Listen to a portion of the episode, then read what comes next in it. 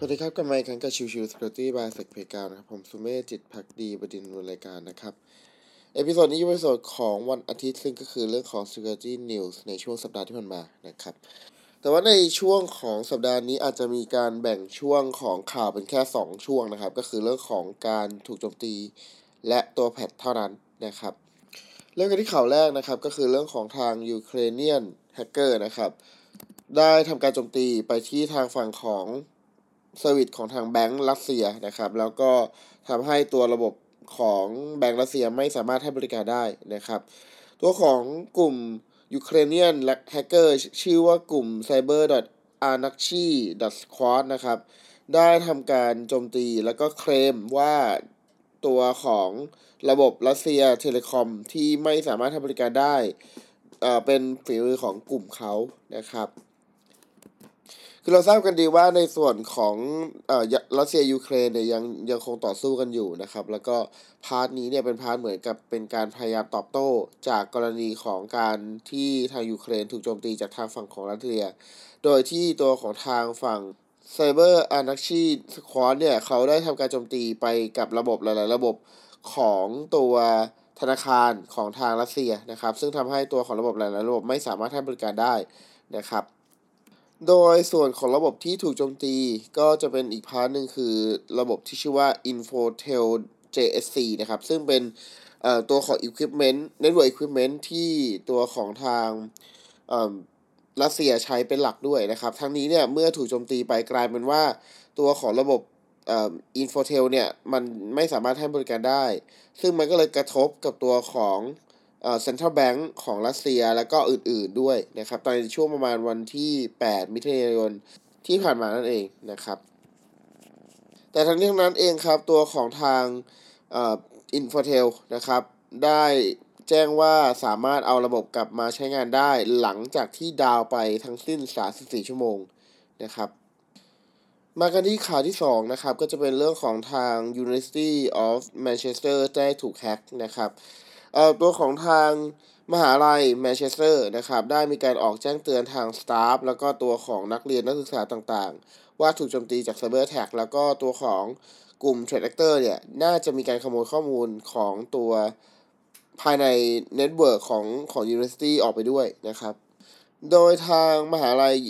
แมนเชสเตอร์นะครับ ได้ confirm ว่าตัวของระบบเนี่ยถูกโจมตีได้ถูกเข้าถึงจากตัวของกลุ่มที่ไม่สามารถระบุได้นะครับ แล้วก็ Data น่าจะถูก Copy ออกไปนะครับทั้งนั้นเองตัวของทางฝั่งมหาวิทยาลัยนะครับ ได้ดำเนินการแจ้ง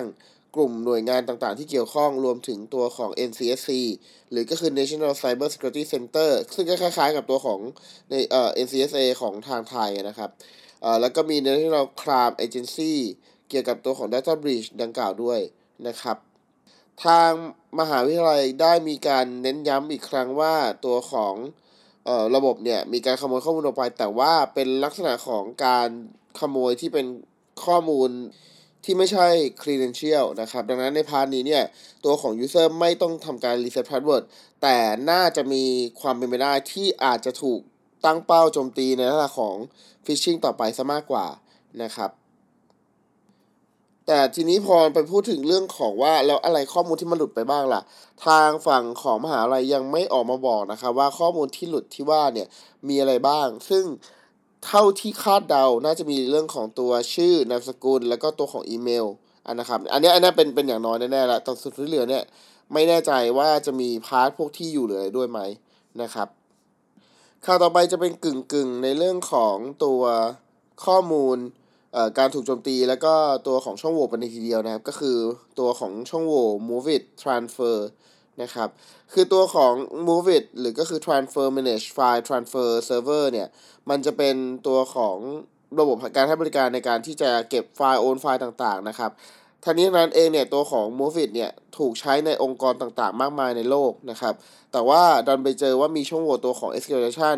ซึ่งทำให้ผู้โจมตีเนี่ยสามารถที่จะขโมยข้อมูลเหยื่อ หรือว่าข้อมูลตัวของ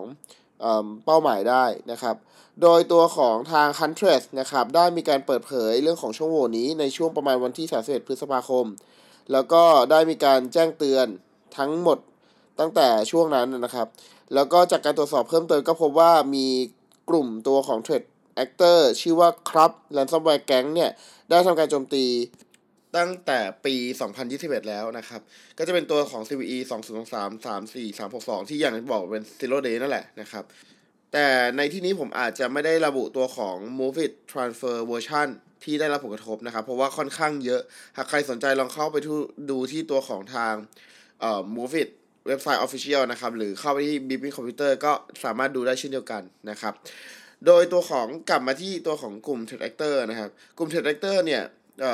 ตัวของครอปแกเอ่อและสมัยแก๊งเนี่ย ก็จริงๆ คือทางฝั่งของ Microsoft ได้มีการ tracking ตัวของเอ่อแคมเปญของทาง Threat Actor กลุ่มนี้ที่มีการโจมตีไปยังองค์กรต่างๆ โดยใช้ช่องโหว่ CV 2 0 2 3 3 4 3 6 2อ่า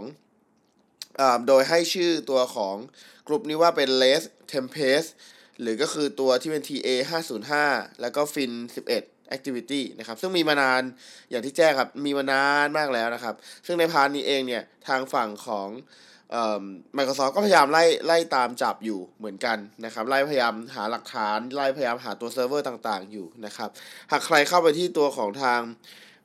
Microsoft นะครับเว็บไซต์ก็จะมีเรื่องของตัว IOC Indicator of Compromise ไว้ให้ด้วยนะครับ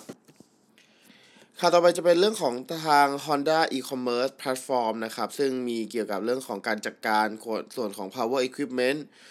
แล้วก็อื่นๆนะครับ ได้พบว่ามีช่องโหว่ที่เป็น unauthorized access ทำให้ผู้โจมตีสามารถที่จะเข้าไปถึงตัวระบบในการ reset password ของใครก็ได้นะครับ ในฝั่งของผู้ที่พบนะครับ ก็คือทางฝั่ง Eaton Zveare นะครับ ขออภัยถ้าอ่านผิดนะครับ เพราะว่าเขาเขียนค่อนข้างอ่านยากก็คือ Z V E A R E นะครับซึ่งเป็นคนเดียวกับที่เจอตัวช่องโหว่ของตัว Toyota Supplier เมื่อประมาณไม่กี่เดือนก่อนหน้านี้นะครับ ทีนี้ใน part นี้เนี่ยตัวของทางฝั่งของอีตันนะครับเขาก็ได้ติดต่อทางฝั่งของ Honda แล้วก็ได้แจ้งในเรื่องของวิธีการแก้ไข รวมถึงเรื่องของตัว API ที่มีปัญหาทั้งหมดแล้วนะครับ จากการตรวจสอบนะครับ ซึ่งมีความเป็นไปได้สูงว่าตัวของทางเอ่อ Trade c t o r น่าจะมีการเข้าถึงตัวของช่องเอ่อตัวของเอ่อ API ที่มีความผิดพลาดนี้ แล้วก็ทำให้สามารถเข้าถึงข้อมูลของดีลเลอร์ต่างๆนะครับเอ่อแล้วก็น่าจะมี ผลกระทบในช่วงตั้งแต่ประมาณสิงหาคม 2016 จนถึงมีนาคม 2023 นะครับ ซึ่งข้อมูลที่อาจจะถูกเข้าถึงได้เนี่ย น่าจะมีตัวของชื่อของลูกค้า address phone number แล้วก็ item ที่ order นะครับ แล้วก็ dealer ต่างๆ ก็ได้รับการแจ้งเตือนใน part นี้แล้วนะครับ ทั้งนี้ทั้งนั้นเองเนี่ย ตัวของทาง Honda ก็ได้มีการออกมายอมรับแล้วก็ขอโทษในประเด็นดังกล่าว แล้วก็รีบแจ้งรีบทำงานร่วมกับทางฝั่งของอีตันเพื่อทำงานแก้ไขอย่างเร่งด่วนเลยทีเดียวนะครับข่าวต่อมาจะเป็นเรื่องของการถูก DDoS กันบ้างนะครับ Outlook.com นะครับได้ถูกไม่สามารถให้บริการได้ในช่วงประมาณวันที่ 6 มิถุนายนที่ผ่านมานะครับ ทีนี้เองเนี่ยในช่วงของการให้บริการไม่ได้เนี่ยทัวร์ของฝั่งของ Trade Actor ก็มีการออกมาเคลมว่าเป็นผู้โจมตีอยู่เบื้องหลังนะครับ โดยกลุ่มดังกล่าวเนี่ยชื่อว่า Anonymous Sudan นะครับ เป็นก่อนคนกล่าวว่าเป็นคนที่โจมตีลักษณะของ DDoS ไปที่ตัวของทาง Microsoft เพื่อจะประท้วงที่ตัวของทาง US นะครับเข้ามาเกี่ยวข้องกับตัวของอการขัดแย้งภายในของทางสุดานนะครับ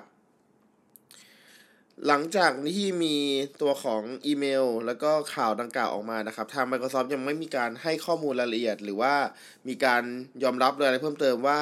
ตัวของการที่ดาวไม่สามารถให้บริการได้ในชั่วคราวเนี่ย ของตัว Outlook.com เป็นการถูกโจมตีจริงหรือไม่นะครับ ใน part นี้ก็เดี๋ยวคงต้องรอดูต่อไปนะครับข่าวต่อมาเป็นเรื่องของตัวทาง Barracuda กันบ้างนะครับ ว่าตัวของทาง Barracuda เนี่ย เป็นตัวของอีเมล and network security gateway ตัวใหญ่ หรือก็คือตัวถ้ามองจริงคือมันก็เป็นที่ถูกใช้ในหลาย ๆ องค์กรนะครับ ก็คือตัวของ Email Security Gateway เนี่ยดันมีตัวของช่องโหว่ที่ทำให้ตัวของ Box เนี่ยอาจจะไม่สามารถให้บริการได้เลย ถ้าสมมุติว่าตัวของบล็อกดังกล่าวถูกโจมตีจากช่องโหว่ที่พูดถึงนะครับ โดยช่องโหว่ดังกล่าวเนี่ยก็คือ CVE 2023 2868 นะครับ มีการประกาศในช่วงประมาณวันที่ 20 พฤษภาคมที่ผ่านมานะครับเรื่องของการแพชทั้งนี้ทั้งนั้นเองเนี่ยตัวของการโจมตีเนี่ยจะเป็นลักษณะของ command injection นะครับเมื่อที่ตัวของ Threat Actor โจมตีเข้าไปเนี่ยจะทำให้สามารถสั่งการเครื่องได้เลยนะครับตัวของการโจมตีเนี่ยจากการตรวจสอบของทาง Barracuda นะครับก็พบว่า bug เนี้ยน่าจะมีมาตั้งแต่ช่วงประมาณเดือนตุลาคม 2022 นะครับก็พูดง่ายๆคือประมาณ 7 เดือนโดยประมาณนะครับ โดยที่ตัวของทาง t r a d e c t o r มากมายมีการใช้ตัวของช่องโหว่นี้ เพื่อที่จะทำการติดตั้งมาแวร์ แล้วก็มีการขโมยข้อมูลนะครับ ซึ่งอันนี้เป็น part ที่ทางฝั่งของบาร์คูด้าเป็นคนออกมาบอกเองว่าน่าจะถูกใช้ในการโจมตีดังกล่าวนะครับ มากันที่ข่าวเรื่องของแพชกันบ้างนะครับ ในช่วงสัปดาห์ที่ผ่านมาเนี่ย ก็จะมีแพชอยู่ 2 ตัวด้วยกันก็คือตัวของ VMware กับตัวของ Google Chrome นะครับ ในตัวของ VMware ครับ มีการเรื่องของแก้ไขอัปเดต VMware Virtualized Network Insight นะครับ หรือ VRNI นะครับซึ่งเป็นตัวของเครื่องมือที่ใช้ในการทำ Network Visibility กับตัวของ Analytic Tool นะครับทั้งนี้ทั้งนั้นเองเนี่ย ตัวของอช่องโหว่ที่ถูกฟิกนะครับ จะเป็น CVE 2023 20887 เป็นช่องโหว่ลักษณะของ Command Injection ซึ่งผู้โจมตีเนี่ยสามารถที่จะไม่ต้องออเทนแล้วสามารถที่จะทำ Remote Condition ได้เลยนะครับ ทางฝั่งของ VMware มีการระบุเพิ่มเติมด้วยว่าในในช่วงโหวนี้นะครับ ไม่มี Work Allow จำเป็นที่จะต้องแพทเท่านั้นนะครับ ไม่มีการปิด Disable เอ่อฟีเจอร์ใด ๆ เพื่อจะอไม่ให้ตัวของช่องโหว่นี้อยู่อะไรเงี้ยนะครับจำเป็นต้องแผ่นอย่างเดียวเลยนะครับ มากันที่ข่าวสุดท้ายของสัปดาห์นี้นะครับ ก็จะเป็นเรื่องของ Google Chrome นะครับเอ่อเป็นช่องโหว่ CVE 2023 3079นะครับเป็นช่องโหว่ที่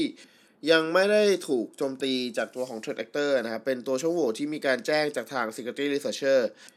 ชื่อว่าครีเมนเลซินนะครับในช่วงประมาณวันที่ 1 มิถุนายน แล้วก็ออกแพทในช่วงประมาณวันที่ 6 มิถุนายนนะครับ ซึ่งก็ถือว่าเร็ว เร็วค่อนข้างเร็วมากๆนะครับ ซึ่งพานนี้เองเนี่ย ก็ทาง Google ก็เลยรีบทำการแก้ไขแล้วก็รีบ แจ้งให้กับตัวของทาง User ทราบ ถ้าสมมติเราทำการจะอัปเดตเนี่ย ตอนนี้อัปเดตได้ทุกเวอร์ชันนะครับ ทั้ง Mac Windows แล้วก็ Linux นะครับ แต่ว่าเลขเวอร์ชันจะไม่ใช่อันเดียวกันนะครับ ถ้าเป็นของ Windows จะเป็น 11 เอ่อ 114.0.5735.110 ส่วนถ้าเป็น Mac แล้วก็ Linux จะเป็นเวอร์ชันเอ่อ เลขเดียวกันก็คือ 114.0.5735.106 นะครับ ดังนั้นหากใครที่เอ่อมีการใช้งาน Google Chrome อยู่ก็แนะนำให้ทำการอัปเดตเพื่อป้องกันการถูกโจมตี นะครับโอเค episode นี้ก็ประมาณนี้นะครับ หวังว่าจะเป็นประโยชน์สำหรับใครหลายๆคนในเรื่องของตัวข่าว Cyber Security นะครับ ในช่วงสัปดาห์ที่ผ่านมาค่อนข้างเยอะในเรื่องของ patch ข่าวที่หนักที่สุดก็คือเป็นเรื่องของ Move It แล้วก็ตัวของ Barracuda นะครับ ดังนั้นก็ถ้าใครมีตัวของ Move It แล้วก็ตัวของ Barracuda ก็เน้นย้ำว่าอาจจะต้องตรวจสอบอย่างละเอียดพังมากเพราะว่าตัวของ Threat Actor มีการใช้ช่องโหว่ของทั้งคู่ เพื่อจะโจมตีมาในยังองค์กร มาตั้งแต่ปี 2022 ของของตัว Move It ก็ตั้งแต่ปี 2021 เลยอะไรเงี้ย ดังนั้นมันถือว่านานมากๆนะครับดังนั้นหากใครที่มีการใช้งานตัวของแอปพลิเคชัน หรืออุปกรณ์เหล่านี้อยู่ก็แนะนำให้รีบทำการตรวจสอบเรื่องของพวกเอ่อ C2 connection โดยด่วนเลยนะครับ โอเค episode นี้ก็ประมาณนี้นะครับ ขอบคุณทุกท่านที่เข้ามาติดตามแล้วพบกันใหม่สำหรับวันนี้ลากันไปก่อน สวัสดีครับ